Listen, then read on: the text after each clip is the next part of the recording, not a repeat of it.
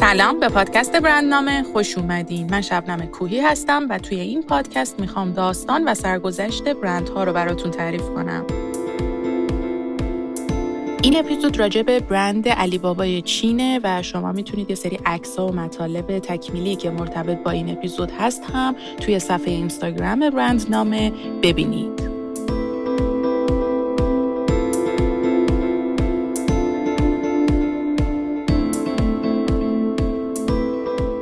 داستان علی بابا از اینجا شروع میشه که ده سپتامبر سال 1964 پسری به اسم جکما تو شهر هانگجو چین به دنیا میاد. البته اسم اصلیش مایون بود اما از یه تایمی به بعد همه جک صداش کردن. پدر بزرگ جک ملاک بود پدرش هم یه نوازنده بود و هنرمند. کودکیش تو دوره آشوبای سیاسی و انقلاب فرهنگی چین شکل گرفت که تو همین دوره روشنفکرها و هنرمندا همش مورد هجوم نبرد طبقاتی قرار می گرفتن به خاطر همین همیشه هم کلاسی جک بهش زور می‌گفتن و دعواهای اونم تو مدرسه دیگه واسه خانوادهش دردسر شده بود. جک یه جسه ریز داشت و به خاطر همین ظاهرش همه ریقو صداش می‌کردن. حتی پدرش هم وقتی می‌خواسته سه تا بچهش رو به کسی معرفی کنه به شوخی می‌گفته این یکی رو تو آشغالدونی پیدا کردیم. و تمام این مسخره کردن ها به جای اینکه اعتماد به نفس جک ازش بگیره اونو هر روز قدرتمندتر و قدرتمندتر کرد. تا اینکه امروز به جایی رسید که با نزدیک به 39 میلیارد دلار سرمایه از موفقترین و ثروتمندترین مردم جهانه. جکما از بچگیش عاشق زبان انگلیسی بود و وقتی هم که دوازده سالش بود شروع کرد به اینکه تو هر شرایطی که بود حتی برف و بارون هر روز صبح پاشه با دوچرخش چه دقیقه راه بره تا به یه هتلی که تو شهرشون بود برسه. هر روز پنج صبح پا می‌شد و این راهو می‌رفت. بعد بیرون هتل منتظر میموند و به توریستا پیشنهاد می‌داد تا اونا رو مجانی ببره جاهای دیدنی رو نشونشون بده تا فقط با انگلیسی حرف زدن با اونا بتونه انگلیسی خودشو تقویت بکنه. برای همینم تو مدرسه همیشه انگلیسیش خوب بود اما درس ریاضیش خیلی ضعیف بود و این ریاضی ضعیفش باعث شد که وقتی خواست وارد دانشگاه بشه به مشکل بر بخوره آزمونای ورودیشون رو قبول نشه و نهایتا هیچ دانشگاهی اونو قبول نکنه. یه آزمون استخدامی هم بود که KFC برگزار کرده بود. تو همون دوره رفت که بخواد اونجا توی KFC استخدام بشه و شروع به کار بکنه که خیلی جالبه. 24 نفر توی این آزمون شرکت کردن. 23 نفر رو KFC قبول کرد و اون یه نفری که رد شد کسی نبود جز جکما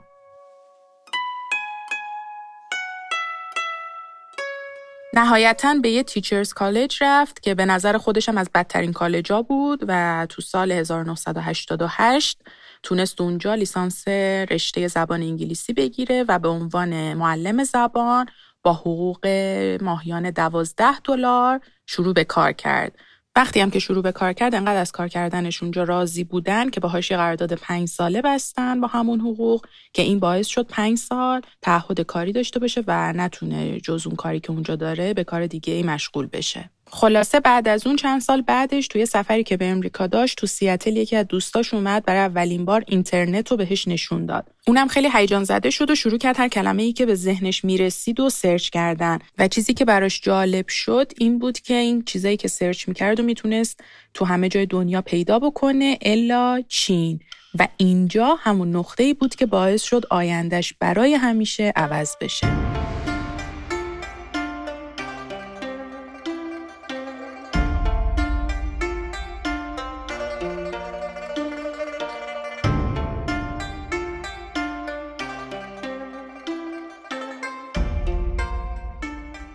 وقتی که برگشت چین تصمیم گرفت یه کاری را بندازه که مرتبط با دنیای اینترنت باشه. اما یه مشکلی هم سر راش بود که یه مشکل بزرگ و اساسی بود اونم این که اون زمان اصلا تو شهر هانگجو امکان دسترسی به اینترنت وجود نداشت. بنابراین به نظر می اومد که بهترین ایده این باشه که یه شرکت ارائه دهنده خدمات اینترنتی تأسیس بشه. اما جک متفاوت عمل کرد و با اینکه اونجا دسترسی به اینترنت نداشت شروع کرد به ارائه یه سری خدمات ساخت و طراحی وبسایت برای شرکت های چینی تا اونا رو تشویق کنه که تو دنیا مطرح بشن و دیگه هر کسی از هر جای دنیا بتونه اونا رو search کنه و پیدا کنه. اسم شرکتش هم گذاشت China Yellow Pages و همه پولی که داشت رو رو تاسیس اون سرمایه گذاری کرد و توی اتاق کوچیک با یه PC خیلی قدیمی کار خودش رو شروع کرد. کارش هم این بود که به شرکت ها زنگ می‌زد می‌گفت اطلاعاتشون رو براش بفرستن تا اون بتونه به انگلیسی ترجمه کنه و واسهشون یه وبسایت بسازه. اما چون خودش تو هانگجو اینترنت نداشت اطلاعات رو میفرستاد واسه دوستش تو سیاتل تا اون براش وبسایت رو را بندازه و به قول خودش میگه که هر دفعه که به این شرکت ها زنگ می‌زده یه جوری باهاش رفتار می‌کردن که انگار می‌خواد کلا سرشون بذاره. خلاصه با این روش یه سری مدت کار می‌کنه و سه سال این کار ادامه میده. بعدم هی بیزینس مدلش رو عوض می‌کنه تا اینکه نهایتا تو سال 99 با 18 تا از دوستاش و 60 هزار دلار سرمایه علی بابا رو به عنوان یک پلتفرم B2B و تجارت الکترونیک تأسیس می‌کنه. اینکه چی شد اسمش هم علی بابا شد و داستان اسم علی بابا چیه؟ اینه که جک روز توی کافه توی سان فرانسیسکو نشسته بوده و داشته به این اسما فکر می‌کرده.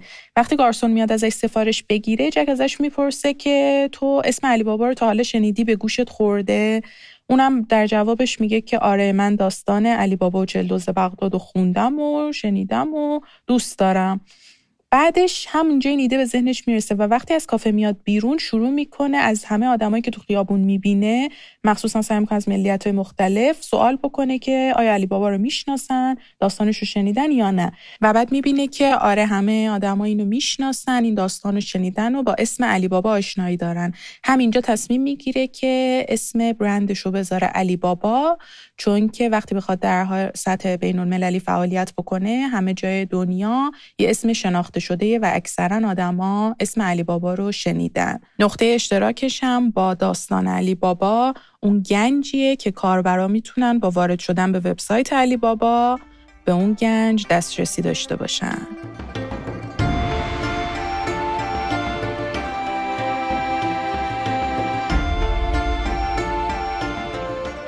خب برگردیم به ادامه داستانمون تو سال 99 که علی بابا تأسیس شد. تو هفته اولی که علی بابا رو انداختن برای شروع هی گروه خودشون می اومدن یه سری اجناس رو میذاشتن تو سایت خودشون میخریدن تا فقط این خرید و فروش تو سایت انجام بشه.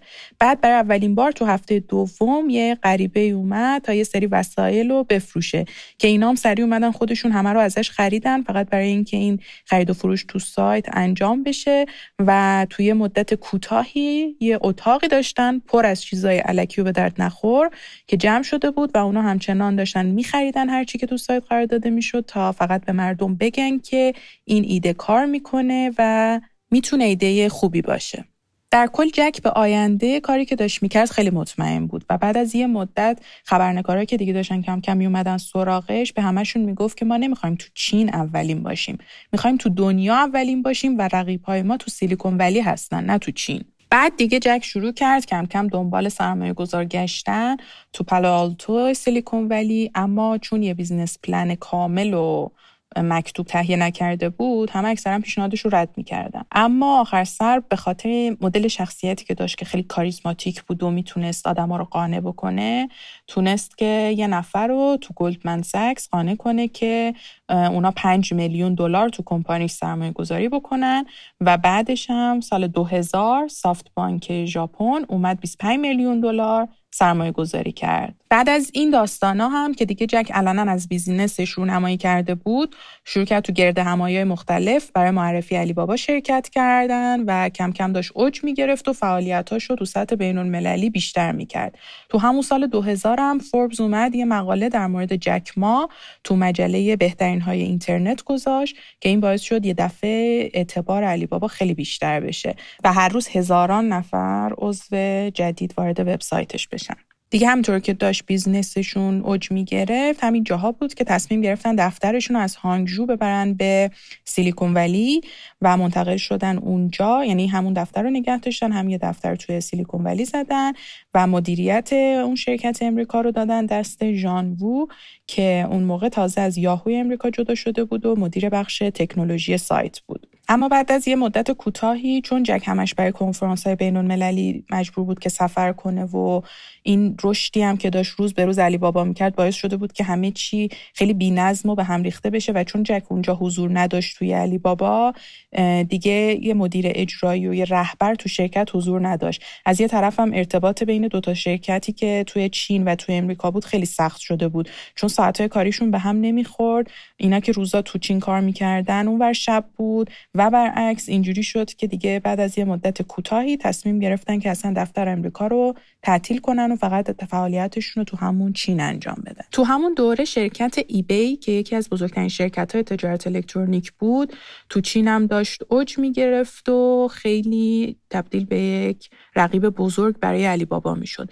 واسه همین تو سال 2003 علی بابا شروع کرد به جنگ ایبی رفتن و یک وبسایت رو طراحی کرد به نام تاوباو. که این وبسایت بزرگترین وبسایت خرید بی تو سی و سی تو سی چینی شد. تاوباو هم تو لغت به معنای پیدا کردن گنجه.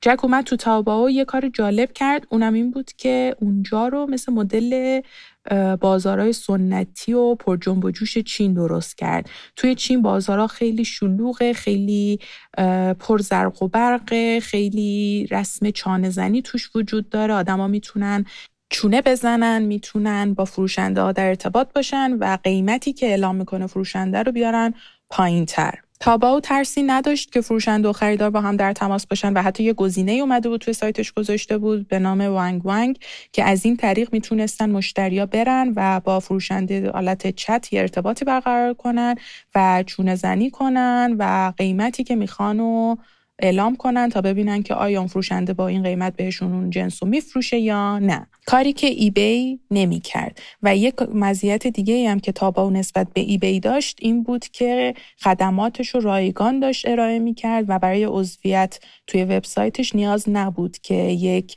حق عضویت کاربرها پرداخت بکنن برای همین نهایتا تو سال 2007 تونست که از ایبی که رقیب اصلیش بود جلو بزنه و مهمترین علتی هم که میشه بهش اشاره کرد که تونست ایبی رو شکست بده همون تمرکز کردن روی عوامل فرهنگی بود و دومیش رایگان کردن سرویسش بود.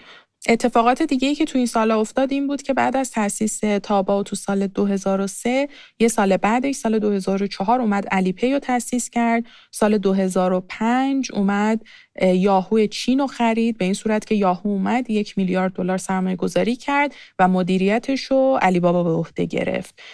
و تو تمام این دورانم که eBay داشت همش بهش پیشنهاد می‌داد که Taobao رو ازش بخره پیشنهاداتش رو رد می‌کرد و سعی می‌کرد که با شیوه مدیریتی خودش یکه تاز بازار باشه.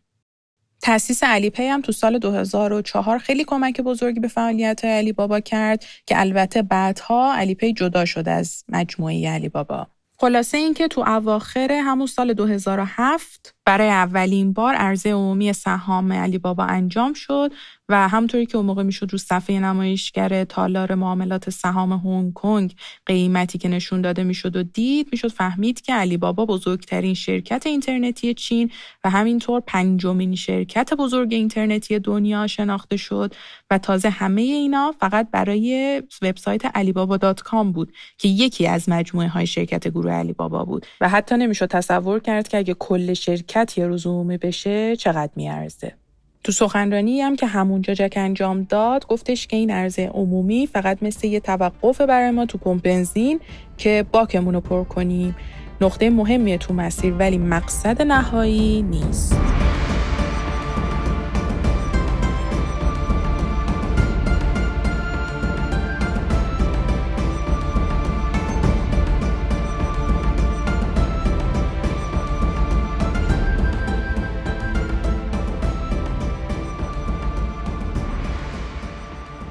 کلا که شخصیت جالبی داشت. یه بار که یکی از کارمنداش اومده یه کتابی رو بهش کادو بده که درباره دلایل موفقیت گوگل بود و شیوه های مدیریتی گوگل. کتابو پس می‌زنه قبول نمی‌کنه و تازه بهش میگه که یه بار دیگه هم یکی خواست یه کتابی درباره eBay به من بده اما اونم قبول نکردم. چون می‌خوام که مطمئن باشم که اصلا از راهی که اونا میرن ما نمیریم. و نمی‌خوام که رو شیوه هایی که اونا متمرکز شدن بشم چون ممکنه اینجوری باعث بشه بخوام راهی رو برم که اونا هم رفتن. و اینم که از اخلاقایی بود که داشت و اصلا علاقه نداشت که بدون شیوه های مدیریتی بقیه رقیبا یا پلتفرمایی که موفق بودن به چه صورت هست. به یه نتیجه دیگه هم که رسیده بود که اینو همیشه به کارمنداش می‌گفت این بود که نمیشه همیشه همه رو راضی نگه داشت. و می‌گفت چین 400 میلیون نفر کاربر اینترنت داره. اگه من حتی 99 درصدم بتونم راضی نگه دارم همون یه درصدش میشه 4 میلیون نفر. یعنی 4 میلیون نفر هستن که از دستم ناراضی و عصبانی هن. پس من هیچ وقت نمی‌تونم همه رو راضی نگه دارم. حالا به جز اینا یه سری عقیده ها و نظرهای خاص دیگه هم داشت که اینا چون تو بحث این پادکست نمی گنجید جزو اون مطالبیه که شما می‌تونید تو صفحه اینستاگرام ما ببینید و زیر پست هایی که مرتبط با اپیزود علی بابا هست همشون رو بخونید.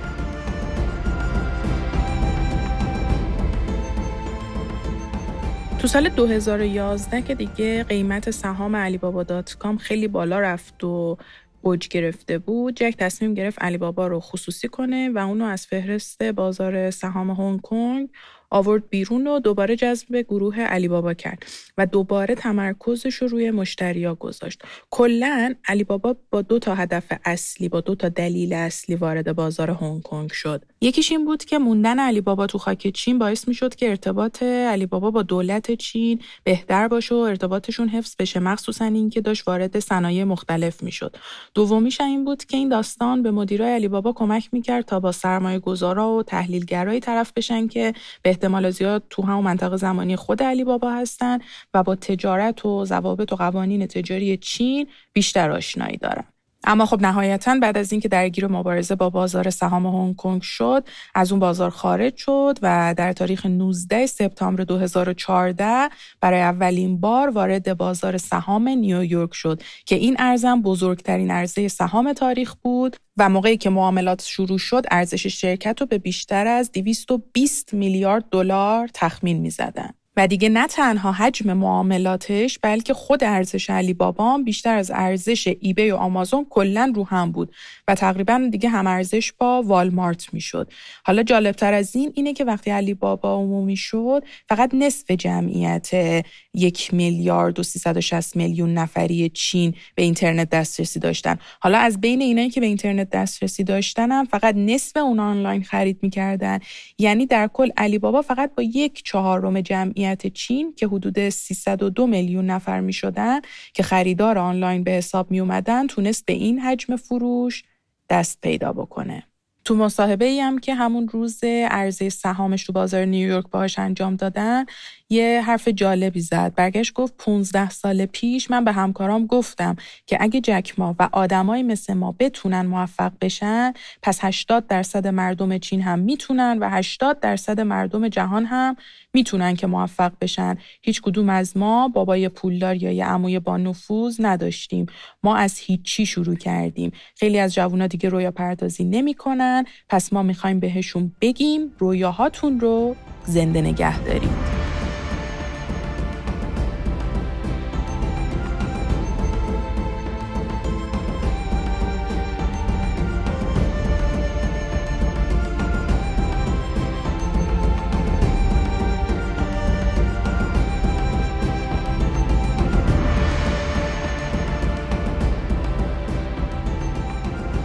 خب می‌رسیم به اینکه ببینیم تو این یکی دو سال اخیر علی بابا چیکار کرد و جایگاهش الان تو دنیا کجاست. روز ده سپتامبر سال 2019 می‌شد تولد 55 سالگی جک ما. یه مراسمی براش برگزار شد به مناسبت تولدش توی استادیوم بزرگ ورزشی که 80 هزار نفر اومدن و دیگه مراسم آتیش بازی و مراسم جشن تولد براش برگزار شد. جک هم یه کلاه‌گیس rockstar گذاشت سرش گیتارش رو گرفت و اومد براشون یه کنسرتی رو اجرا کرد و توی همون مراسم با علی بابا خدافزی کرد و از ریاست خودش رو بازنشست کرد.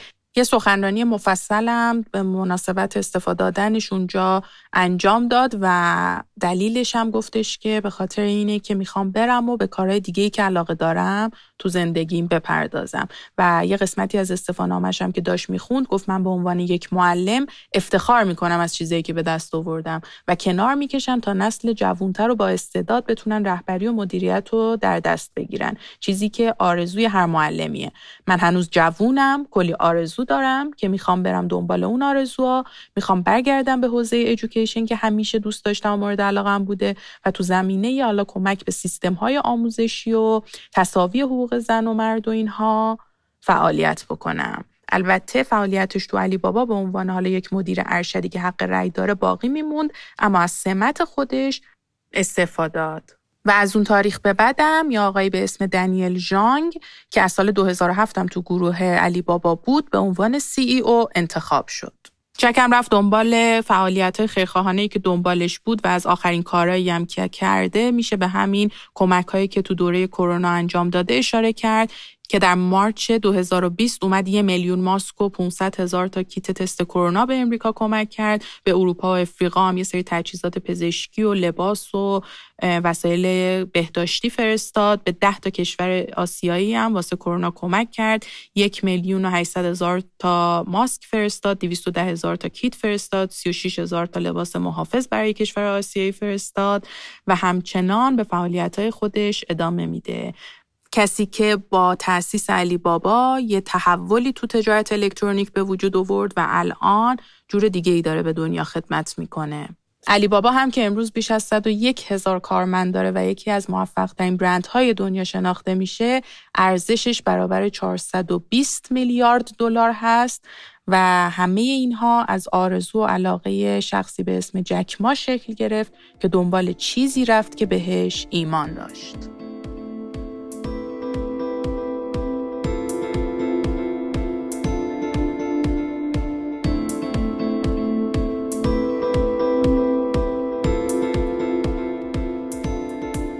خب به پایان اپیزود اول رسیدیم. مرسی که به این قسمت گوش دادید. ممنون میشم نظرات و پیشنهادات خودتون رو برامون بفرستید و این پادکست رو به دوستانتون معرفی کنید. تا قسمت بعدی خدا نگهدار.